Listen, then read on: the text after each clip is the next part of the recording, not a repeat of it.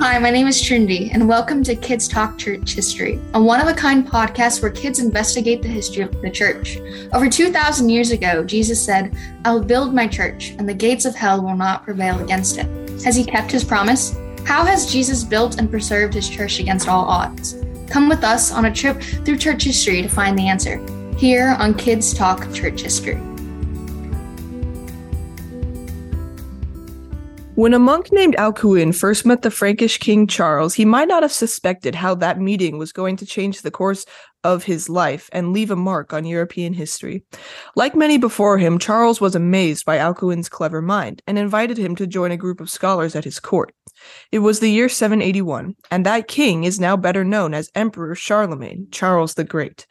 Within a few years, Alcuin's work in organizing the school at Charles's court and in setting up schools in the rest of the region blossomed into what is now known as the Carolingian Renaissance.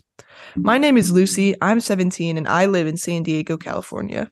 I'm Linus, I'm 13, and also live in San Diego, California. And I am Mina, I'm 14, and I live in Kalamazoo, Michigan. Now, we've talked a little bit about medieval England before and the wonderful education promoted by men like Bede and women like Hilda. In fact, some people talk about that time as a 7th century Renaissance, but now we have another Renaissance that went even further because this one spread throughout most of Europe. Now, the Alcuin we've been talking about before was a very interesting man. He became Charlemagne's top advisor and close friend, and he also wrote poetry and many letters that help us learn about his life and the times he lived in. If you look up Carolingian Renaissance, you can see a very neat type of writing that became known as the Carolingian script. It might be fun to try. You can also use it as a font. If you don't feel like writing it. But why do we call that Carolingian? Oh, it could be because Charles, the emperor's name, was Carolus in Latin. Carolus Magnus? Uh, that is how you say it in Latin. Uh, but back to Alcuin's school. He emphasized the seven liberal arts the trivium, which included grammar, rhetoric, and logic, and the quadrivium, which included geometry, arithmetic, astronomy, and music. Some homeschooling families or classical schools still divide their curriculum up like that. Uh, we certainly do in our program at home. What's rhetoric? Well, rhetoric could be defined as the art of speaking or writing well. I don't think we call it like that today in many public schools, but some schools still have debate teams that have to learn the same basic principles. I've read that Alcuin used a lot of questions in his teaching to help the students come up with the answers. He even wrote a book of riddles and questions entitled Discussions Between Pippin and Professor Albinus. Pippin was one of Charles' sons, and Albinus was one of Alcuin's nicknames. That means white, right? Yes, although I'm not sure why they would have called that, him that. Maybe that's something we can ask our, our expert later. Does anybody know what some of the questions in the book were? Well, one question in the book was what is the sea? The body of water or the letter? I presume the body of water. Mm-hmm. Mm, well, that's really all it is, just a big body of water. Yeah, I would say the same. Well, for Alcuin's answer, he said, The path of daring, the boundary of the earth, the separator of territories, the resting place of rivers, the source of showers, a refuge in dangers, a grace among delights. Wow. Do you know any of his riddles? Yeah, I can give you one of his riddles. One of them is Three there have been, one never born and once dead, another once born, never dead, the third once born and twice dead. I have no clue. Well, we can continue on with our story now, but if any of our listeners uh, come up with the answer to this riddle, you can go ahead and write to us without Googling the answer. This is all fun, but why was Alcuin important in church history? Well, for one thing, he was convinced of the importance of preaching and wanted his schools to prepare future preachers. I've read that at that time, preaching was mostly left to the bishops, and that there were not very many of them. And they preached mostly in their cathedral churches on feast days, not even on Sundays. Sunday worship included a simple reading from a collection of sermons called homiliaries. The problem became worse as Charles continued to conquer new territories. More lands required more qualified preachers. Alcuin had a great influence on Charles, right? Yes, and I found it very intriguing how he told Charles to stop forcing Christianity on the nations he conquered, and that Charles indeed listened to him. That's amazing. Most rulers seem to be selfish. Good for Charles. Alcuin also wrote some theological books, but those could be a bit over our heads. However, we have here a wonderful expert who could tell us more all about this. Dr. Robert Evans, chaplain at Radley College, an all boys boarding school in the south of England. Before that, he lectured in both history and theology at the University of Cambridge. Dr. Evans, thank you for joining us today. Thank you. You already know quite a lot. I'm not sure what I'm going to be able to tell you. well, we have a few questions lined up for you here. The first one is a bit of a simple one, but just to clarify for American listeners, a boarding school is very similar to an American high school, correct? Yes, except that the um, the students all live in the school during term time. Right. So it's seven days a week. Yeah.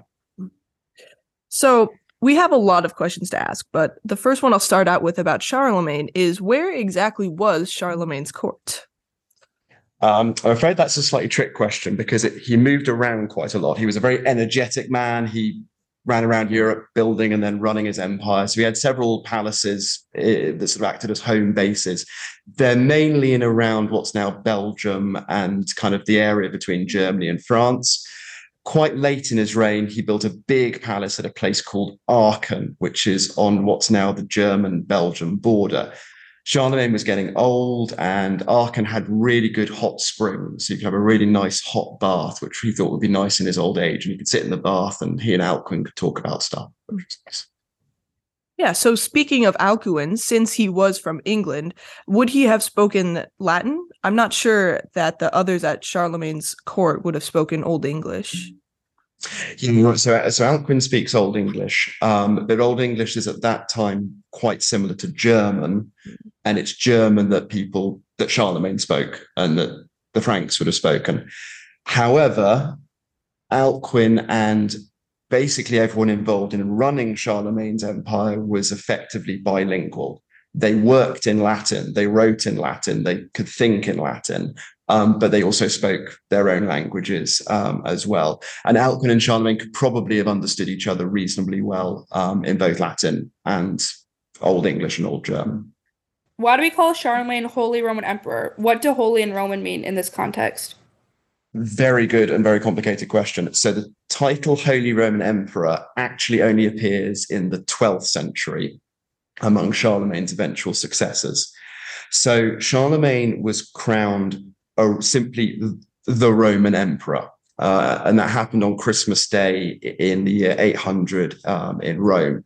And as the title Roman Emperor suggested, it was simply reviving the title that had belonged to the Roman emperors in the days of the Roman Empire. Um, but why he's Frankish? Why is he becoming the Roman emperor or the emperor of the Romans? Well, the reason Charlemagne was in Rome on Christmas Day was, again, there's quite a long story here. Rome in those days was very violent. There was a lot of mob violence, and some guys had tried to kill the Pope. The Pope had fled north to go and find Charlemagne to get him to come and help. Charlemagne had dropped everything, come south to Rome, sorted everything out. Um, and when the Pope crowns Charlemagne Roman Emperor, I think it very simply it's the Pope saying thank you to Charlemagne. At the same time, um, yeah, the whole title Roman Emperor is a bit complicated, and even Charlemagne, it, we get the sense isn't quite sure what to make of it. By this point, the year 800, um, Charlemagne has built the biggest empire in Europe since the days of the Roman Empire people think empire, they think emperor. Um, it's sort of people are already starting to think of Charlemagne in those kinds of terms. So it sort of makes sense. Well, he's sort of he's got an empire, so let's make him an emperor. However, um, and this is important for church history, um, Charlemagne was obviously Christian, and the very last Roman emperors had also been Christian. So when people think Roman emperor in the year 800, they're also thinking Christian emperor and Charlemagne again, he's acting like that. So they think, well, let's make him, let's give him the title that seems to match what he's doing and what he's done.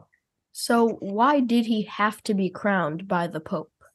Um, he didn't have to be. Um, it's more that the Pope decided to, uh, um, and Charlemagne didn't object. The Pope had also helped to crown him as king way back at the start of his reign, and, and some of his family members, his predecessors as well. All that's really saying is that a king doesn't crown themselves. They're not kings by their own power. They're appointed by God, and the Pope kind of represents that. Um, and basically, um, Charlemagne had also been quite good friends with the popes. Um, they'd, they'd exchanged letters, they sought each other's advice for things, they respected one another. Um, although, what's interesting is Charlemagne could occasionally disagree with the Pope. They occasionally have um, good natured debates about, about certain theological topics. Is it true that he didn't want to be crowned? Yeah, one of Charlemagne's friends says that that's what his reaction was on Christmas Day. Um, and it's not actually unreasonable because Charlemagne doesn't use the title of emperor himself that much. Um, in the same way, when you nowadays when you when you sign off an email, you might put your job title. Charlemagne didn't always put emperor; he still put king of the Franks, which kind of suggests that he wasn't almost wasn't quite sure what to do with this title he'd been given, which fits with him not wanting to be crowned. I mean, after all, no one's been a Roman emperor for 300 years. Um, there's a lot of uncertainty about what it actually involves, whereas a king people know what to expect. Mm. And how long did Charlemagne's empire end up lasting? For a surprisingly long time. So Charlemagne died in 814. We normally date the end of his empire, the Carolingian Empire, in 888. Um, so that's 74 years. Now, for a lot of that time, it was divided between members of his family. Um, so there's only a few periods where there's only one person in charge. Um, and the Carolingian family don't always get on. Like many siblings, there's the odd fight and disagreement, but they kind of kept the the show on the road. Um, and even though the empire eventually broke up into separate kingdoms ruled by different families, the way that Charlemagne, almost the rules he'd set for how you run a kingdom, that kept going for a remarkably long time and basically shaped medieval Europe as we know it. Hmm. Now, is it true that Charlemagne was unable to read or write? And if he was, why was he calling scholars from all around Europe? Yeah, this gets us to the heart of what's going on with Alcuin. So he could read, um, he but he couldn't write. He he apparently tried to teach himself to write later in life, but never really made much headway. Um, this doesn't make him uneducated or stupid um, he seems to have had a remarkable capacity for taking on new ideas, understanding them, being able to argue about them. So he had people read books to him. He had study groups. He had basically teaching sessions with people like Alcuin. Um, so he was very keen on learning, and that's why he he was inviting lots of different scholars from all over Europe to his court. Um, and you touched on this in your in your really good introduction. The reason for it ultimately was because Charlemagne knew Christianity depends on a book. Uh, he, he knows that for Christianity to flourish, for people to, to love Christ well, the Bible needs to be made available, it needs to be taught, it needs to be understood. Um, and above all, it needs people, just like we do today, who can teach it and explain it and, and study the complicated bits and help, help explain them. So, what Charlemagne wanted from Alcuin and lots of other people was to to train pastors and preachers and clergy, um, and also to make sure that good, accurate copies of the Bible were available for them. So, um, if you imagine writing the Bible out by hand, the whole thing, you're going to have mistakes. No one is going to be able to copy it out perfectly. So, by Charlemagne's time, there were a lot of mistakes that are kind of accumulated, um, and he wanted um, Alcuin to basically go and sort out the mistakes and, and get us a good copy. Now, we're 700 years away from the printing press. So this isn't about getting a Bible into every household, but it is trying to get a Bible into maybe every church or at least every every city, um, so that people can read it, preach from it, learn from it. So one thing we also mentioned earlier in our introduction was that people in Charlemagne's court uh, used nicknames, and many had to do with famous people of the past. So, for example, Charlemagne was often called David or Solomon. Alcuin was called Albinus, which means white. Do you know why his nickname was Albinus. Yeah, I confess I actually had to look this one up. So turns out Albinus was a music teacher, a kind of music expert from a few centuries earlier. And Alcuin apparently really liked music, and that's that's where the nickname came from. Was it common to use nicknames at that time? Yeah, the guys at Charlemagne's court seemed to really like them. Um, they were really interested in the past so they probably really liked um, really liked your podcast. Um, so I think that's where a lot of these nicknames come from. They're kind of playing playing with history in that way. Okay. If you lived back then, what nickname would you choose for yourself? so the, the challenge here is if you pick someone too famous and important, you sound like you're getting above yourself. So it's okay for Charlemagne to be called David because he's in charge. But it, it's interesting, everyone else chooses quite modest nicknames. So I'd have gone for there's a kind of obscure theologian called Prosper, who's a cool guy, but no one's really heard of him. And it's kind of a nice name. So I think I'd pick him, Prosper. Would you go back to that period of time if you had the chance? Only if I could make sure that I landed at Charlemagne's court because it would have been a very long way to walk. Um, obviously, Alcuin had to get a boat um, to get from England. Uh, well, before we close, um, is there anything important about Alcuin and the Carolingian court that you'd like to mention, or anything else that was especially important in church history around that time? Yeah, I think you, you, touched on this already, but I think what I like about Charlemagne and why I think it's important in church history is is that sense of what you do with an empire. Most empires exist to serve the people that create them, to serve their rulers. Um, Alcuin and Charlemagne and, and the others around that time, they're kind of saying to themselves, no, this empire isn't ultimately about us now they're not perfect; they get things wrong. But but Alcuin and Charlemagne, I want to think very hard about how you best serve God and love Christ with an empire, rather than just making it about yourself um, and being selfish, as as Mina said. Actually, before we close, we're left with the fun questions, which are my specialty. So first, is it true that Charlemagne had a pet elephant? Yes. He was called Abul-Abbas, and Charlemagne loved him and had a special house made for him. Um, he was a present from the ruler of Baghdad to Charlemagne. Um, ruler of Baghdad and Charlemagne had become friends by letters. Um, and in fact, one of my best friends is the world's leading expert on Charlemagne's elephant and reckons he's worked out which city in modern Pakistan the elephants come from. Um, but yes, also, we read that Charlemagne loved Italian pecorino cheese so much that he took it with him everywhere he went. Is that true? Uh, I love the story. I don't know if it's pecorino, um, but basically, Charlemagne is staying with a bishop who gives him some cheese. Um, and Charlemagne cuts off the rind. And the Charlemagne, the, sorry, the bishop says to Charlemagne, "Why are you doing that? The rind's the tastiest bit."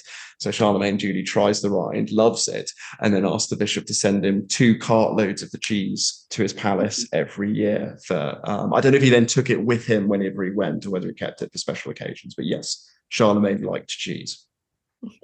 So naturally, we were curious what your favorite cheese was and what food you would take with you every time you traveled. So my wife is French, um, so I really like French cheese. I mean, everyone likes French cheese. Um, there's a particular kind called Old Lille from Eastern France, um, which I really like. The trouble is, it is quite creamy, so I don't know if it would travel particularly well if I took it everywhere.